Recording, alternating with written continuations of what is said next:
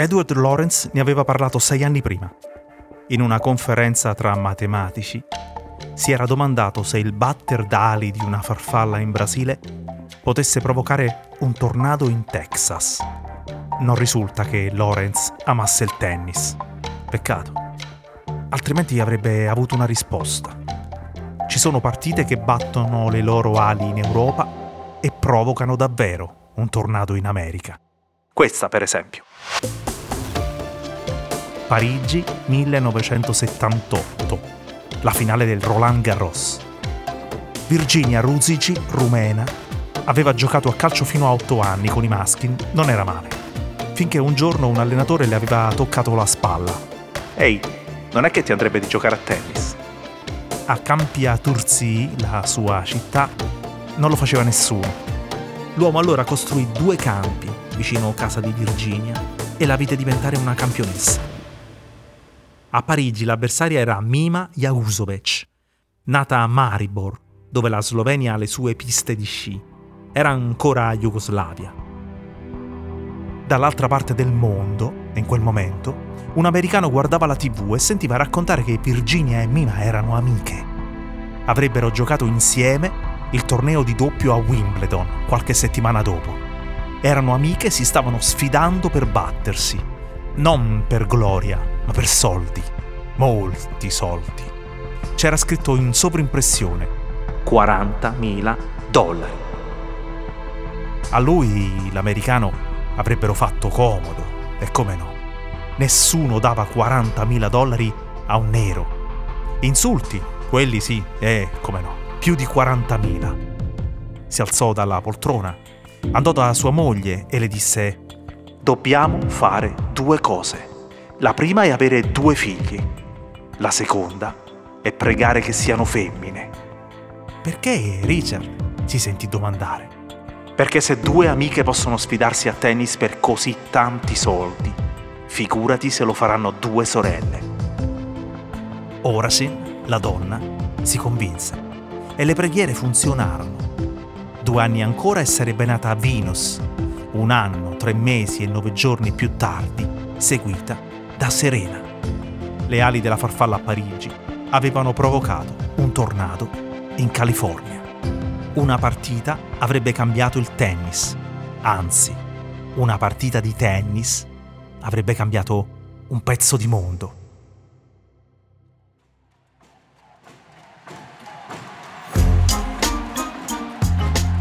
Io sono Angelo Carotenuto e questo è Rimbalzi, un podcast di Cora Media.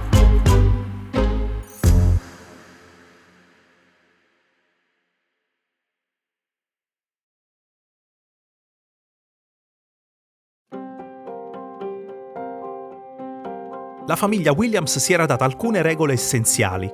Numero 1. Nessuno in casa risponde al telefono prima delle 10 del mattino, in modo che tutti possano vestirsi, fare colazione, senza essere disturbati.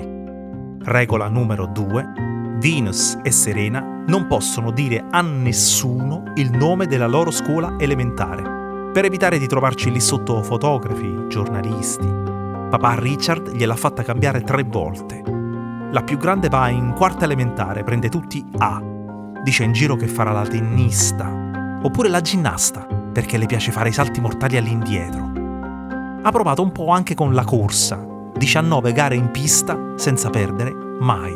Sia nella velocità sia nel mezzo fondo. Ma con l'atletica non si guadagna come nel tennis. Non si guadagna nemmeno quanto mamma che fa l'infermiera. Richard carica le bambine nel suo furgone insieme a una mezza dozzina di racchette e sette casse di latte piene di palline. Vanno ai campi pubblici di Compton e lì insegna loro come fare. Servizio, dritto, rovescio. Servizio, dritto, rovescio. Le gang del quartiere hanno imparato a conoscerle. Non sparano più sul campo, anzi, quando ci sono loro, il campo lo proteggono dagli scontri hanno insegnato alle bambine le norme della sopravvivenza, come cadere in ginocchio, come strisciare lontano dal fuoco incrociato, quando il fuoco si accende all'improvviso.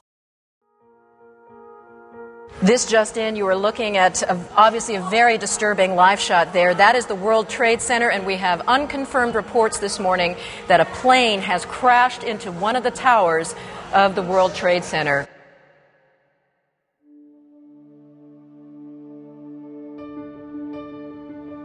Tre giorni prima dell'attentato alle Torri Gemelle, a 14 miglia di distanza, nel sabato sera che precede quel martedì mattina 11 settembre, con molta più leggerezza, l'America sta adoperando l'aggettivo storico per due sorelle. Due sorelle che giocano l'una contro l'altra una partita di tennis per un titolo del Grande Slam. Non succedeva da 117 anni. Nel 1884 erano state Lillian e Maud Watson a Wimbledon, due inglesi, vestite in crinolina. In campo adesso ci sono invece le Williams, afroamericane. Venus con la schiena scoperta, Serena in giallo sgargiante.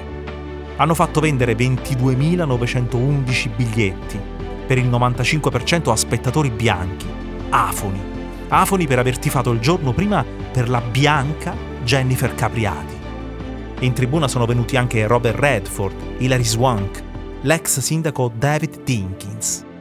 Ma intorno alle due ragazze c'è anche parte di quel clima che papà Richard conosce bene. È la prima di nove finali che giocheranno contro in carriera in un torneo dello slam. Questa la vince Venus e accadrà di nuovo a Wimbledon nel 2008. Le altre sette saranno tutte di Serena.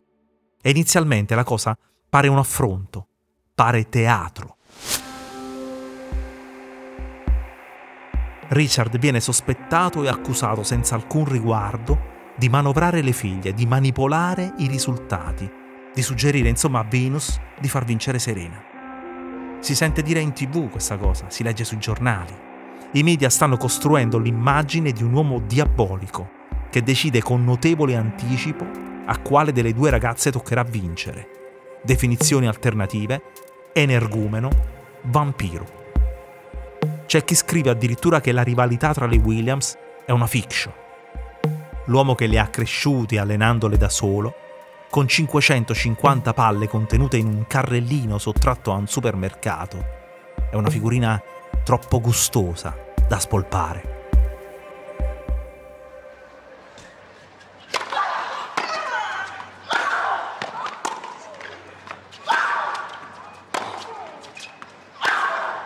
Everything behind every shot. And there it is. Venus Williams. Venus Williams, the U.S. Open champion.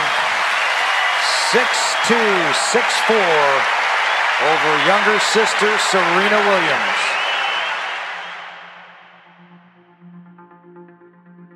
Eppure ci sono testimonianze eccellenti sulla loro superiorità. Billie Jean King, icona del tennis americano, bandiera globale delle rivendicazioni di genere, ha conosciuto le Williams quando erano ancora bimbe. Le ha incontrate per la prima volta nell'aprile del 1988. Quel giorno ha avuto circa 1200 piccine a lezione nella sua città natale, Long Beach, in California, proprio vicino dove sono cresciute loro, nel sobborgo di Compton. Si è accorta subito che le due sorelle ascoltano sono concentrate. Ha fatto servire Serena, l'ha scrutata e le ha dato un solo consiglio. Non cambiare nulla. Molti anni più tardi Billie Jean King dirà di aver visto in quella bambina il fattore IT. Serena sa come si sta sotto le luci, ama avere l'attenzione per sé, sa come gestirla.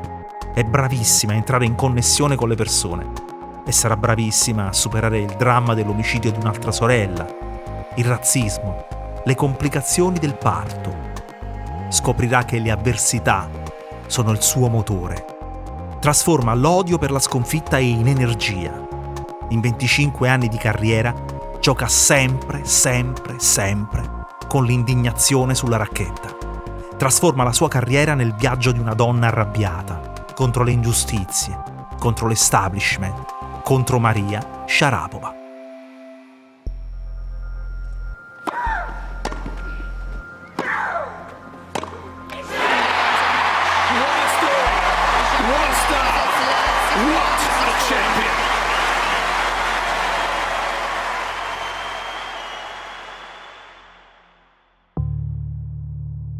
Maria è quella alta, bionda, magra, russa, quella che urla.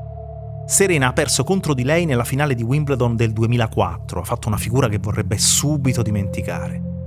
Ha lasciato il campo appena possibile, senza dare nell'occhio. Quando Maria rientra negli spogliatoi, dalla sua cabina non riesce a vedere dall'altra parte della stanza, ma sente.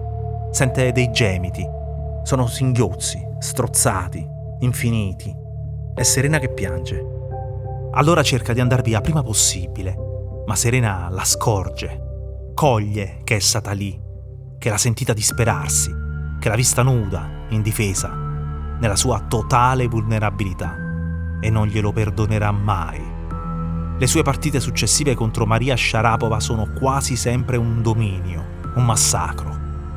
C'è chi lo spiega con la potenza, chi con il servizio, chi con lo stile di gioco. C'è del vero, ma Maria Sharapova è la sola che sa cos'è. Il motivo è l'odio scoppiato in quello spogliatoio. Serena lo dice, lo dice a un'altra giocatrice e quella lo riferisce a Maria. Non perderò mai più contro quella stronzetta. Le probabilità di raggiungere quel tipo di successo di cui lei sta parlando sono molto, molto scarse. Commetto uno sbaglio, ma glielo concedo.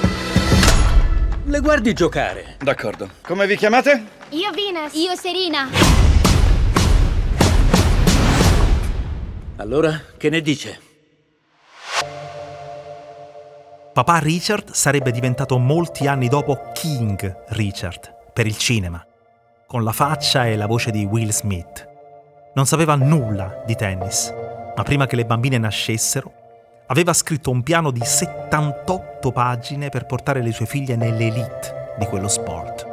Ha dovuto abbattere un muro per convincere il mondo e quando il mondo si era convinto non gli era parso ancora abbastanza. Non ha il futuro Michael Jordan in casa, come dice, ne ha due. Richard ha riempito quaderni e quaderni di appunti.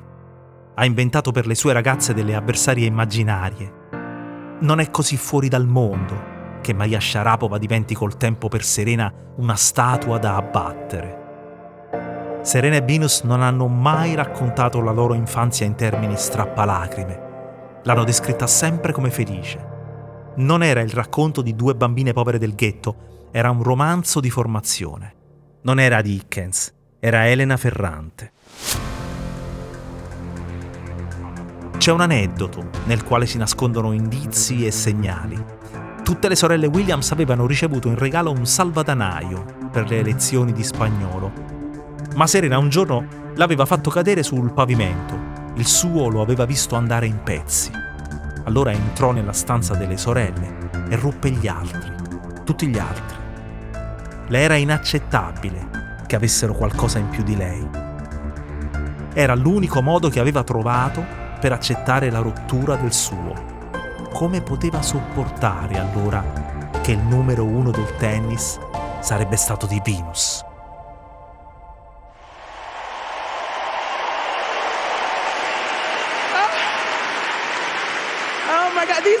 Tears, I guess. I don't know.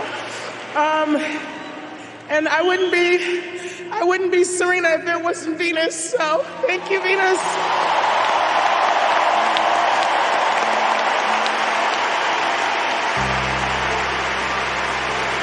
She's the only reason Serena Williams ever existed, so.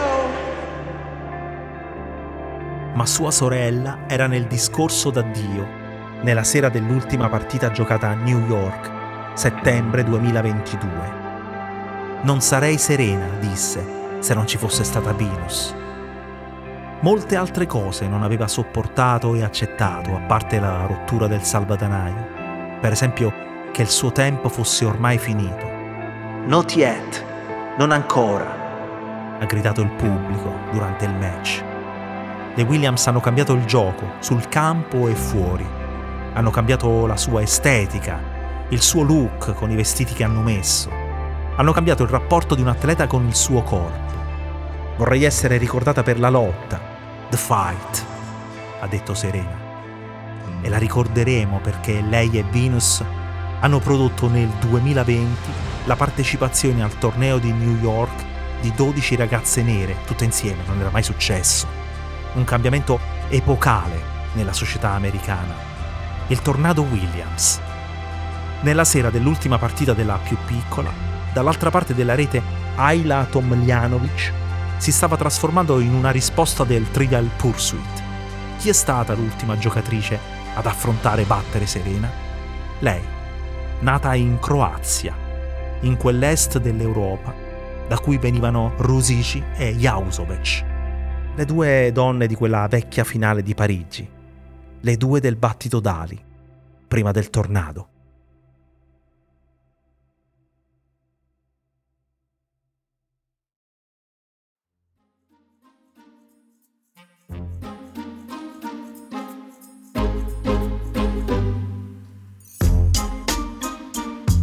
Rimbalzi è un podcast di Cora News prodotto da Cora Media. È scritto da Angelo Carotenuto. La cura editoriale è di Francesca Milano. La supervisione del suono e della musica è di Luca Micheli. La post-produzione e il montaggio sono di Aurora Ricci.